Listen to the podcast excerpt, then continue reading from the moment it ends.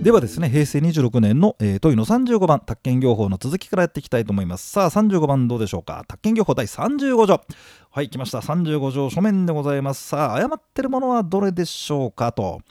えー、いかがでございましょうか。これはさんばんが一発でわかりますよね。宅地建物取引士証の有効期が満了してますんで、そら宅地建物取引士としての仕事はできませんよね。えー、ですんでさんじゅうごじょうに決め押印とかもできないし、説明もできないしで、これはもうあいいでしょうと。はい、でちなみにですね、この、まあ、よんばんかな、カップ販売なんですね。で今時カップ販売なんてなんで出すんだと思うんですけど、まあ、出題者はそういう感性の持ち主だったんですよね。はい、しょうがないですよ。えー、でこのカップ販売の時はですね、あの現金販売価格、カップ販売価格、これ説明ってことでね、ちょっとここ変わってます。はい、えー、重要事項説明書では、えー、代金の金代金とかね、借地の額自体はうんぬんなんて話があるんですが、カップ販売の、ね、販売カップ販売の時だけはえー、こういうのがありますんで、あれあれって方はどうぞ、えー、お手持ちの、えー、教材ね、ご確認いただければと思います。さあさんじゅうろくばんなんですが、これは結構面白いね。最近の宅建業法、こういうの入れてくれる時が多いんですよ。まあまあ皆さんね、受験お疲れ様、もうさんじゅうろくばんでもうすぐ終わるよってことでね、こうちょっとブレイク、コーヒーブレイクみたいな感じで入れてくれてるんですかね。えー、こうまあまあまあ、これはもう、はい、あの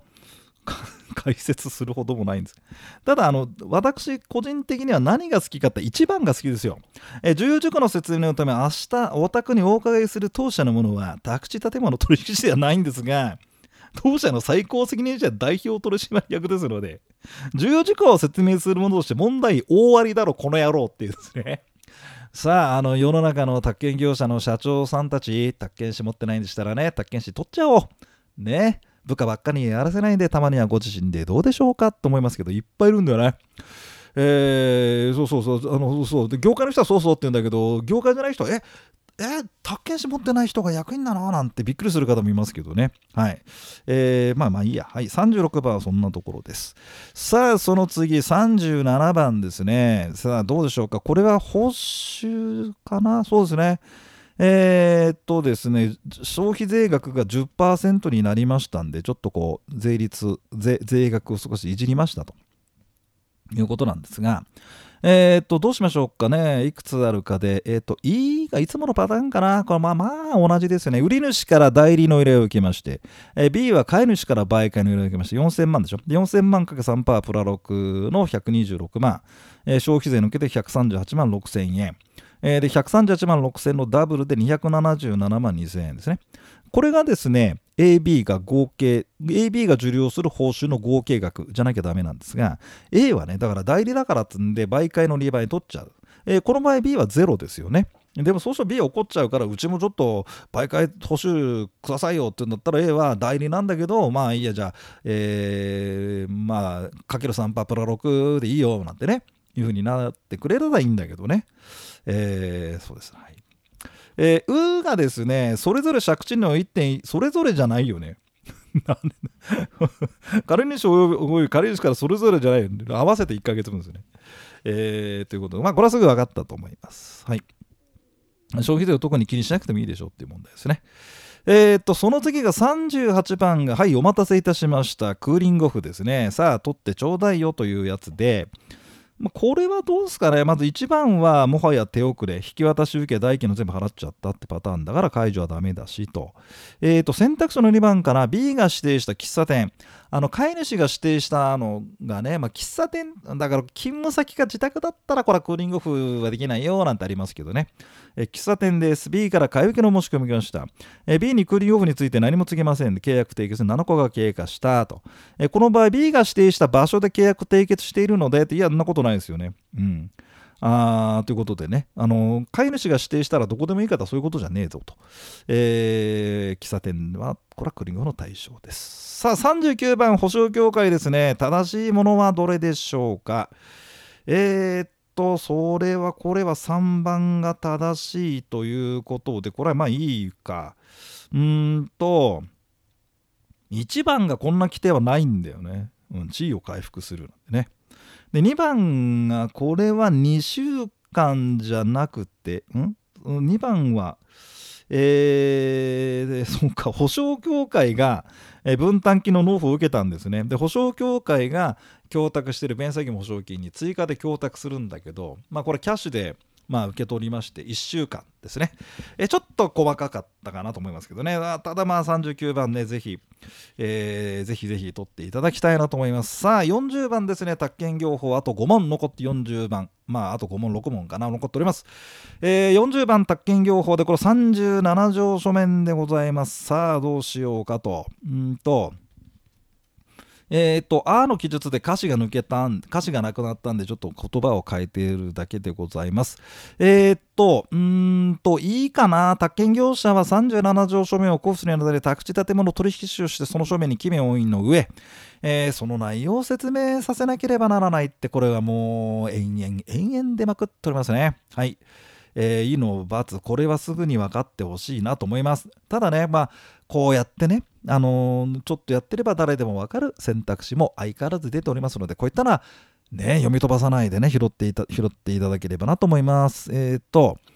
うーですね、宅建業者は自ら売り主として宅地の売買契約を締結しました。買い主が宅建業者だとしましても、さんじゅうなな条書面、これはまあ、えー、交付するんですがね。さあさんじゅうなな条書面に、えー、引き渡しの時期、これは記載しなきゃいけませんね。えー、代金の支払いの時期、引き渡しの時期、所有権移転登記の申請の時期、時期時期時期はさんじゅうなな条、時期時期時期はさんじゅうなな条とね、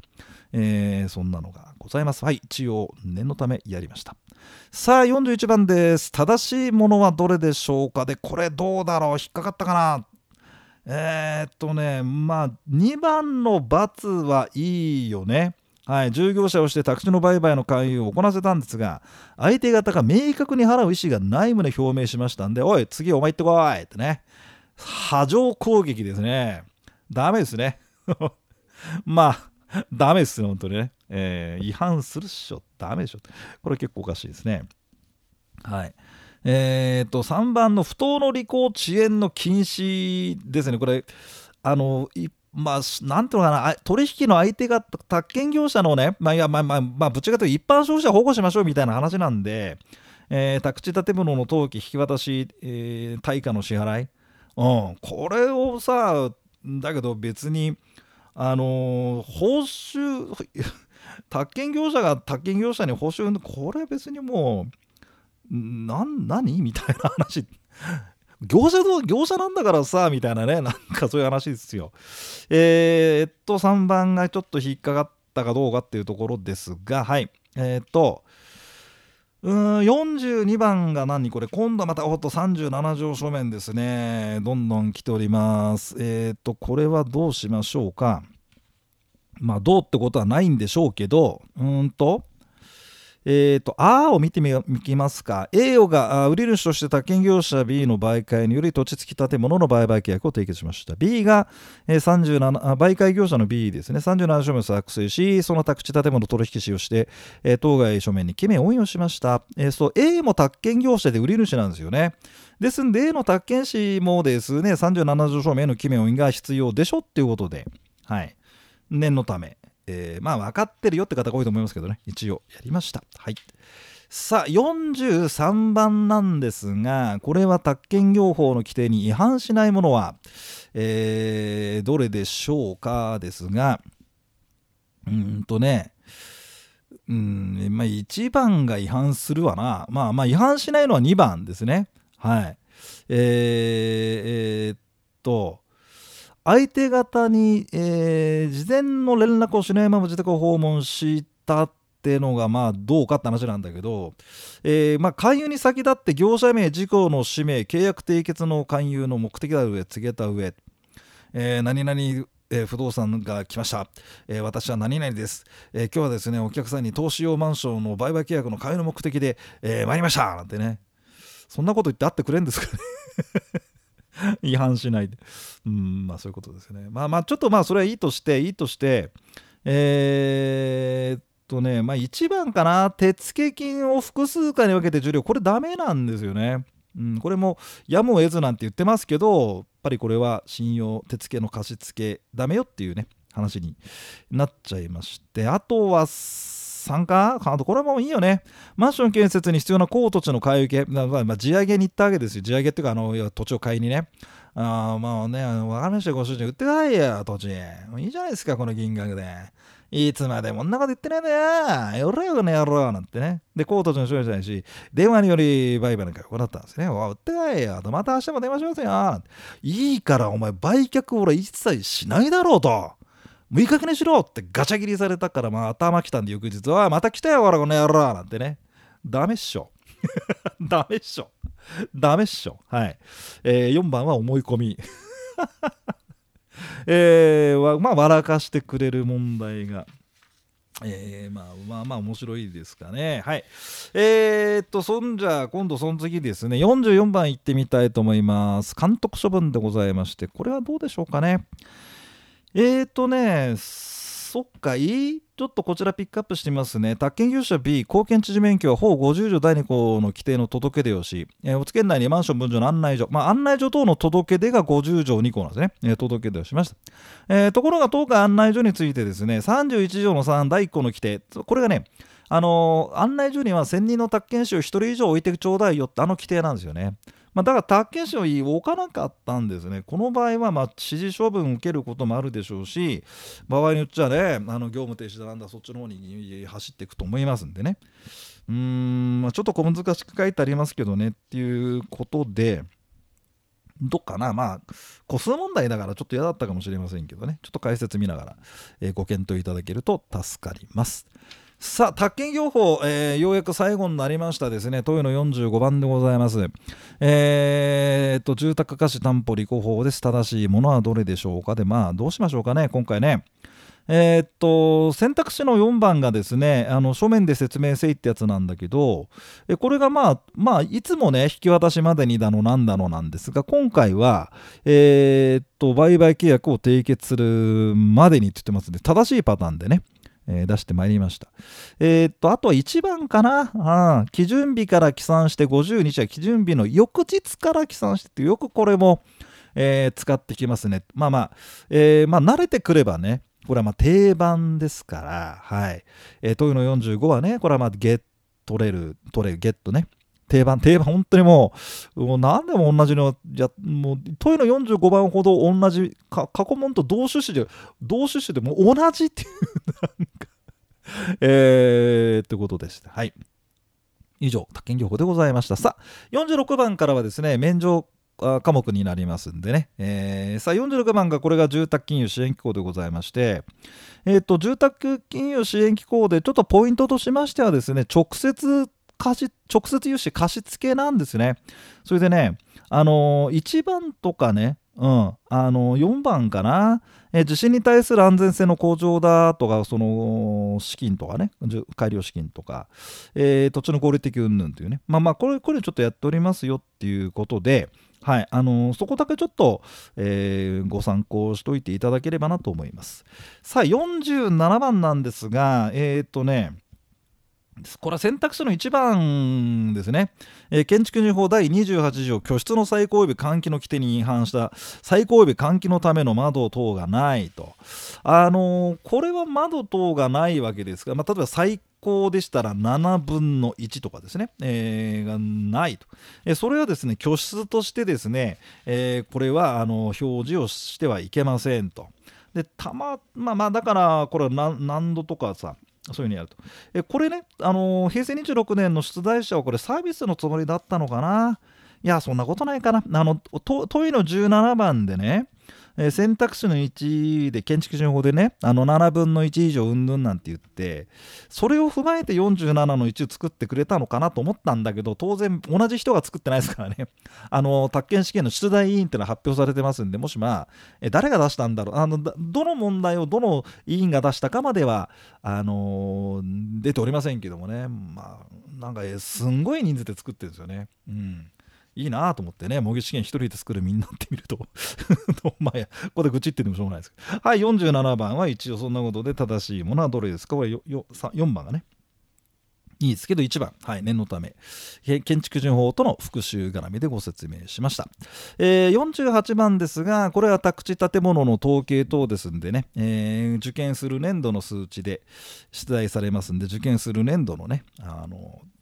うんまあ、そっちを把握して、まあ、これ参考です、えー、こんな風に出たよと。さあよんじゅうきゅうばん、えー、ごじゅうばん、えー、これがね、まあ、最も不適当なものシリーズでございます。どれか全くおかしなはずがねえだろうっていうのがですねありまして、さあよんじゅうきゅうばん土地、何がおかしいでしょうかね。急稼働、まあ、これ危険性が高いですよね。あのー、またね、雨なんか降るとね、水が入ってくるかもしれませんしね、えー、地盤の液状化、まあそれ発生するでしょう。沿岸地域、そうっすよね、うんえー、津波や高潮とかね、はいえー、津波とか高潮ってのが一応どんなかっていうのもね、あのネットで調べていただくと、ちょっと津波と高潮の違いが微妙に、え高潮ってのはこの気圧の関係で潮が、えーまあ、も上に持ってかれちゃって、そのまま溢れるみたいなね、ああ、えー、そんな現象ですけどもね、えー、よんばん台地や丘陵の延辺部、えー、台地や丘陵のその山裾、何裾山裾って言ったらいいんですかねああそこはさ、やっぱり崖崩れとかするんじゃないですかねね、台地や丘陵地自体はいいんだけど、その山あいとかそういうことなんでしょうかね、はい、ちょっとネットで調べてみて、あの画像検索がねいいでしょと。でね、この平成にじゅうろくねんのねごじゅうばんはこれちょっと難しかったんですよね。あの何かというとね、砂とね砂利、これ違うんですよ。ちょっと皆さんこれ画像検索してみてください。砂とね砂利、砂利がね骨材とかになっちゃってですね、あのー、モルタルね、あのーまあいわあのまあまあ、お好み焼きかクレープかっていうとクレープみたいなもんですよね。あのいや 粉, 粉と水だけでみたいなね、あのー、クレープね。で具材が入ってると、まあ、キャベツだのエビだのなんだろうが、そういった具材骨材が入ってると、まあ、お好み焼きみたいな、まあ、そんなイメージじゃないですかこのね。えー、でにばんなんだけど、モルタルとはセメントと水なんですよね。で砂利は入れない。砂利入れるとさあ、なんかクレープになんないでしょみたいな、まあ そ, そういうちょっと な, なんでクレープの生地ね、うん、ちょっとそんなイメージでいた だ, いただければと思うんですが、まあ、これがこのまんままた続けて出るか出ないかとち ょ, ちょっと分かんないですね。えー、ですんで、まあ、えー、気になる方はですねネットで検索していただければと思います。はい、平成にじゅうろくねん以上でございました。